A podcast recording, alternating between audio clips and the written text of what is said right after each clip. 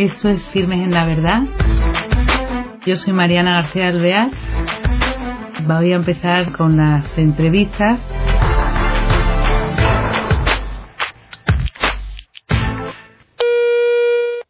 Bienvenidos al programa Firmes en la Verdad. Tenemos por suerte otra ocasión de compartir con ustedes 25 eh, o 30 minutos y eh, tenemos al otro lado del hilo telefónico una persona que es eh, una mujer fuerte, luchadora, una mujer coraje, que lleva unos días en España, pero que nos va a contar directamente por qué está en España, de dónde viene y qué es lo que viene a hacer aquí. Ella tiene algo que ver, y ya nos, nos iremos enterando, con el padre Christopher Hartley, que es un misionero. Él estudió, bueno, en, en Toledo, y en la diócesis de Toledo y desde allí eh, encantadísimo se fue a tierra de misiones porque era una vocación que él siempre tuvo. Fue ordenado por Juan Pablo II y después de ello eh, marchó a tierras de Calcuta a la sombra de la Madre Teresa y su destino fue en la República Dominicana, donde estuvo feliz y bueno, feliz y feliz de poder vivir el Evangelio, aun a pesar de la dureza. Ya no voy a decir nada más porque irá surgiendo a lo largo de la conversación y vamos a saludar a nuestra invitada que se llama Noemí Méndez. Noemí, buenas tardes. Buenas tardes. Muchas gracias por esta oportunidad que me dan de compartir eh, mi testimonio, de compartir eh, cuál es la situación de mucha gente que vive en la República Dominicana en situación realmente difícil. Muchas gracias. Cuéntanos eso. Vamos a ver. Ella, eh, eres de la República Dominicana y eres abogada. Cuéntanos eh, qué es lo que te mueve, qué es lo que tú, eh, lo que te trae a, darte este, este testimonio y qué defiendes. Bueno, yo soy abogada, soy dominicana, vivo en San Pedro de Macorís. San Pedro de Macorís queda al este de la República Dominicana y fue una de las zonas de tradición cañera eh, más grande que tiene el país en el, en el momento en el que la caña de azúcar era el principal producto de exportación de la República Dominicana, San Pedro de Macorís concentraba alrededor de siete ingenios. Eh, el padre Harley estuvo en San José de los Llanos, ¿no? Sí, San José de los Llanos es un municipio de la provincia. San Pedro de Macorís es como la, la provincia cabecera y San José de los Llanos es un municipio de San Pedro de Macorís, queda alrededor de 30 minutos de distancia de la ciudad. Entonces, sigue. ¿Conoce allí al, padre Christopher Hartley o cómo es la cosa? Sí, nos conocemos. Yo trabajaba en un organismo de la Conferencia del Episcopado Dominicano que se llama Centro Dominicano de Asesoría e Investigaciones Legales, conocido como CEDAI por sus siglas. Y este organismo se, se dedica a dar educación, eh, orientación y asesoría legal a, cuatro grupos eh, fundamentales, que son mujeres eh, víctimas de violencia, eh, niños, campesinos que tienen dificultad con, con sus posesiones de tierra y a los inmigrantes haitianos. en esa tarea se da ir a hacer una serie de trabajos con las parroquias, con los sacerdotes y con las comunidades que son focos de protección. El padre Hapley estaba en, una parroquia que concentra alrededor de, 60 batalles. Los batalles son los poblados donde viven los trabajadores que cultivan, que cortan la caña, que cortan y que siembran la caña. Eso, vamos a repetirlo para, que la gente lo sepa porque no, no se suele oír aquí esa palabra, batelles, que son los poblados. Sí, batelles es una palabra que dicen que tiene un origen taíno. Sí. Y dentro de los cañaverales a una distancia razonable están estos pequeños poblados, que es donde viven los trabajadores. ¿Y cómo son? Estos poblados inicialmente se construyeron para que vivieran hombres solos y estaban constituidos básicamente por barracas o barrancones, unos pequeños, unas pequeñas habitaciones de algunos nueve metros, y en condiciones realmente precarias. Eso, no Luego, los trabajadores comenzaron a traer su familia y comenzaron también a hacer familia aquí en República Dominicana. Y se hicieron otros, además de los barrancones, se hicieron otro tipo de construcciones, pero igualmente pequeñas, son más o menos dos habitaciones. En el Batey no hay ninguna edificación que pase a dos habitaciones. Están normalmente muy apartados de la ciudad, con caminos inaccesibles, no tienen energía eléctrica, no tienen agua corriente. Algunos no tienen escuelas, las escuelas están distantes unas de otras. Eh, la atención médica también es muy precaria. En algunos, en algunos batalles elegidos estratégicamente por las empresas azucareras, puede aparecer un consultorio eh, donde va un médico o donde va una enfermera que tiene una capacidad resolutiva baja. Lo que se puede hacer ahí es atender alguna emergencia y no se puede resolver ningún ningún problema médico eh, de consideración. Y una cosa, ¿qué tiene que ver o sea, los batalles de estos son unas construcciones que no han progresado, que parece que siguen en el siglo, pues no sé, 16, mm, vamos, porque no tienen ni agua corriente, o sea, el siglo XXI no lo parecen. ¿Y qué tienen que ver? Son poblados que lo poseen los dueños, los que trabajan en los cañaverales o no?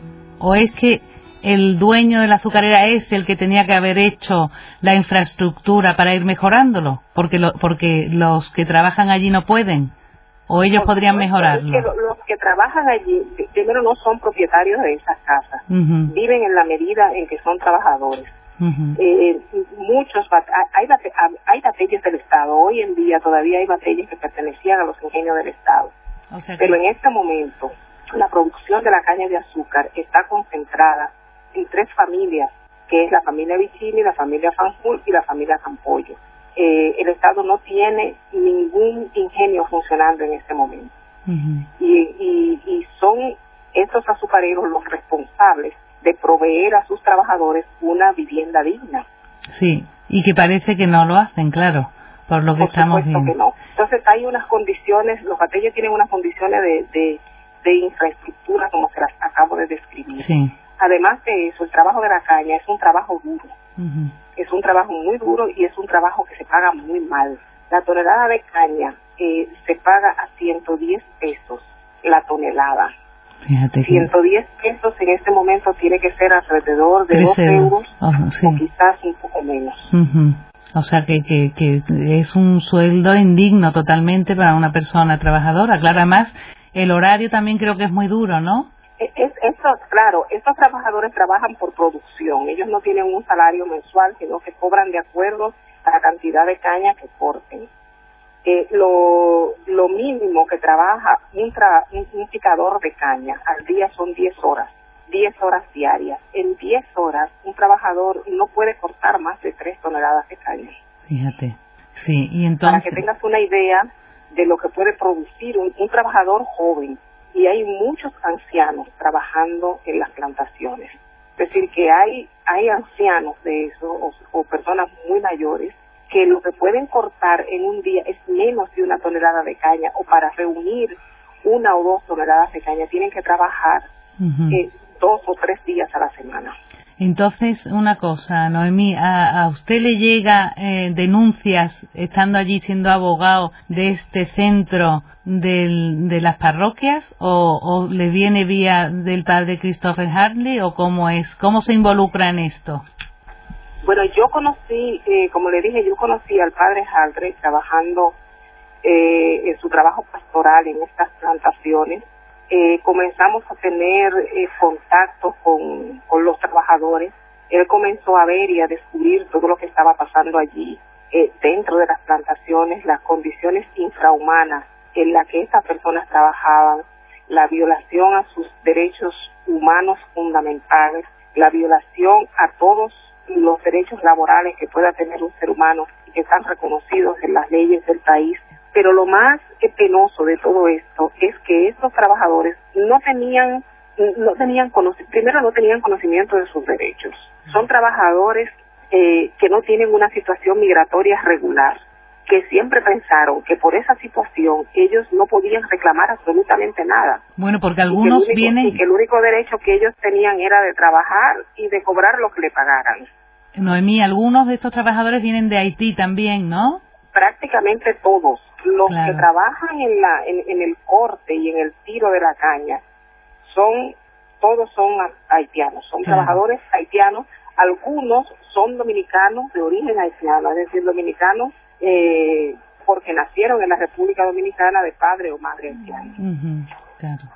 Entonces están en, un desconocimiento total de esos derechos y de ese se creen que no pueden reclamar nada, ¿no? Sí, cuando nosotros llegamos a esas plantaciones, para la gente que vivía allí, el, el batey era todo. Es decir, para ellos el batey era el país y el batey era la República Dominicana. Ellos no, no sabían que fuera de la República Dominicana, de, ese contexto específico del batey, hay, un país que tiene unas leyes que están organizadas, que tiene unas instituciones, que hay unos funcionarios en, la, en, la, en la línea de mando del batey está eh, lo que le llaman el jefe de campo, está el mayordomo, está el campestre. Para esos trabajadores, ese campestre, ese mayordomo, ese jefe de campo, eran todo, era toda la autoridad. Ellos eran la policía, ellos eran el fiscal, ellos eran el juez, e, ellos lo eran todo. Hasta que nosotros llegamos y comenzamos a explicarle a la gente, comenzaron ellos a saber que fuera de ese mundo había un mundo organizado, y que un campestre no tenía la autoridad legal para encerrar a ningún trabajador, que eso era competencia de la fiscalía o que para detener a una persona eso era competencia de la policía y que existían unos procedimientos que era obligatorio cumplir. En ese nivel encontramos nosotros los batalles de la parroquia del, Padre Cristo San José de Entonces, Noemí, eh, claro, todos, todas estas cosas que ustedes van a desvelar a, los, a estas personas son, me, imagino que serán ustedes declarados personas no gratas, ¿no? Porque habrá mucha gente en contra de todo este, este descubrir una vista una visión nueva de la vida con derechos y que serán ustedes mm, bueno serán muy difíciles para ustedes estar allí no porque es sumamente difícil. Eso fue lo que provocó la expulsión del padre Christopher en el año 2006 el padre Christopher no salió porque se quería ir y porque quería abandonar el trabajo pastoral. A mí no me han expulsado todavía porque soy dominicana y tendrán que buscar un motivo para hacerlo pero tiene toda la razón hay mucha gente que considera, sobre todo estas familias concentran mucho poder económico, tienen mucha influencia en el poder político y, cuando se denuncia, eh, eh, eh, cuando se denuncian estas situaciones, siempre se levanta un, siempre se levanta una voz muy mediática que empieza a decir que eh, las personas que estamos trabajando en eso no lo estamos haciendo por, por por un interés ni jurídico, ni religioso, ni nada por el estilo, que se le quiere hacer daño al país, que se quiere perjudicar al país, que hay intereses foráneos que están incidiendo en, en, en que se haga ese tipo de denuncias y lógicamente que las denuncias no son reales. Eh, es bueno decirle que en República Dominicana hay mucha gente que no ha ido nunca a un batey. Y hay mucha gente que no conoce esta realidad, penosamente, que no conoce esta realidad. Claro, entonces descubrir esto eh, al Estado no le conviene, primero de todo, porque es una cosa que se está viviendo en pleno siglo XXI con consentimiento del Estado. Y claro, esto claro. Es, es, un consentimiento, es un consentimiento tácito porque el Estado tiene la responsabilidad de regular las relaciones laborales entre el empleador y el trabajador. y, el, y, y el tipo de violaciones que se da en el contexto del bate y el Estado no hace ninguna intervención. Eh, le voy a poner un ejemplo. Cuando se inicia el periodo de las zafras, que es el periodo de la cosecha, el trabajador nunca sabe cuánto le van a pagar. Si la tonelada de caña la van a pagar a 110 pesos o a 120 o a 105. Eh, últimamente algunas empresas emiten un comunicado donde le dicen al trabajador eh, lo que le van a pagar por la tonelada de caña y los beneficios que le van a dar. Pero luego no hay ninguna institución del Estado que vigile si eso que estaba puesto en ese comunicado se está cumpliendo, si ciertamente la caña se está pagando a 110 pesos. Los trabajadores haitianos que trabajan en las plantaciones en este momento no tienen un seguro médico. y eso contraviene la ley de seguridad social que dice que no puede haber ningún trabajador que no tenga un seguro médico, que no tenga un seguro de riesgos laborales, que no tenga un seguro de accidentes de trabajo, que no cotice para la pensión. Claro, y, todo eso se está dando en este preciso momento con los trabajadores de las plantaciones cañeras. ¿Y desde dónde, de, hasta dónde habéis llegado vosotros? ¿Qué habéis conseguido? Hemos, hemos conseguido muchas cosas porque toda esa realidad que yo le, le, les decía al principio de que la gente no conocía sus derechos, de que la gente eh, no sabía eh, lo que había fuera del batey. Claro, no tiene información eh, ninguna. Los niños, había una realidad de los niños trabajando en las plantaciones, niños y niñas. Claro. Esa es, esa es una cuestión que por todas las denuncias y todas las intervenciones que hizo el padre Christopher y que hicimos, eh, los azucareros se han visto en la necesidad de eliminar el trabajo infantil, de no permitir que los niños trabajen en la plantación. El trabajo de la caña es un trabajo peligroso y es un trabajo insalubre. Claro. Además de, del trabajo infantil, está todo el tema del, del tráfico de personas. Muchos de estos trabajadores eran traficados por la, por, por, la frontera dominicana con Haití. Y había una serie de, de, de buscones, como se les suele llamar, que son los que del lado dominicano y del lado haitiano se encargaban de reclutar a esas personas para llevarlas a las plantaciones. Esa es otra cosa que también eh, se ha eliminado y que, y que ha mejorado bastante. Qué bien. O sea que, ¿y a España, Noemí, para qué, qué es lo que ha venido a hacer a España? Bueno, eh, Joana Socias ha puesto en circulación un libro que se llama En el púlpito de la miseria. Es, eh, este libro recoge un poco la historia del padre Hadley en su condición de sacerdote y de misionero, tanto en la República Dominicana como en Etiopía, que es el destino que tiene actualmente. Entonces ellos me han invitado para que yo venga a la presentación del libro y para que yo pueda testimoniar todas esas cosas que están pasando en este momento en el país. Qué bien. O sea que eh, es, una gran difusión tu presencia en España y es eh, muy importante que puedas hablar también a través nuestra porque mm, realmente es una cosa que no se sabe y es una contribuye a la mejora de, del, del ser humano y de su dignidad en el mundo de hoy, claro. Así Sobre que todo esa parte, esa parte de la dignidad. Además, yo eh, en la presentación del, del, libro yo decía que yo era eh, una representante con una voz prestada. Qué una voz de todos los trabajadores que no pueden salir de la República Dominicana, que no pueden hablar, que no pueden hablar ni fuera ni dentro. Claro.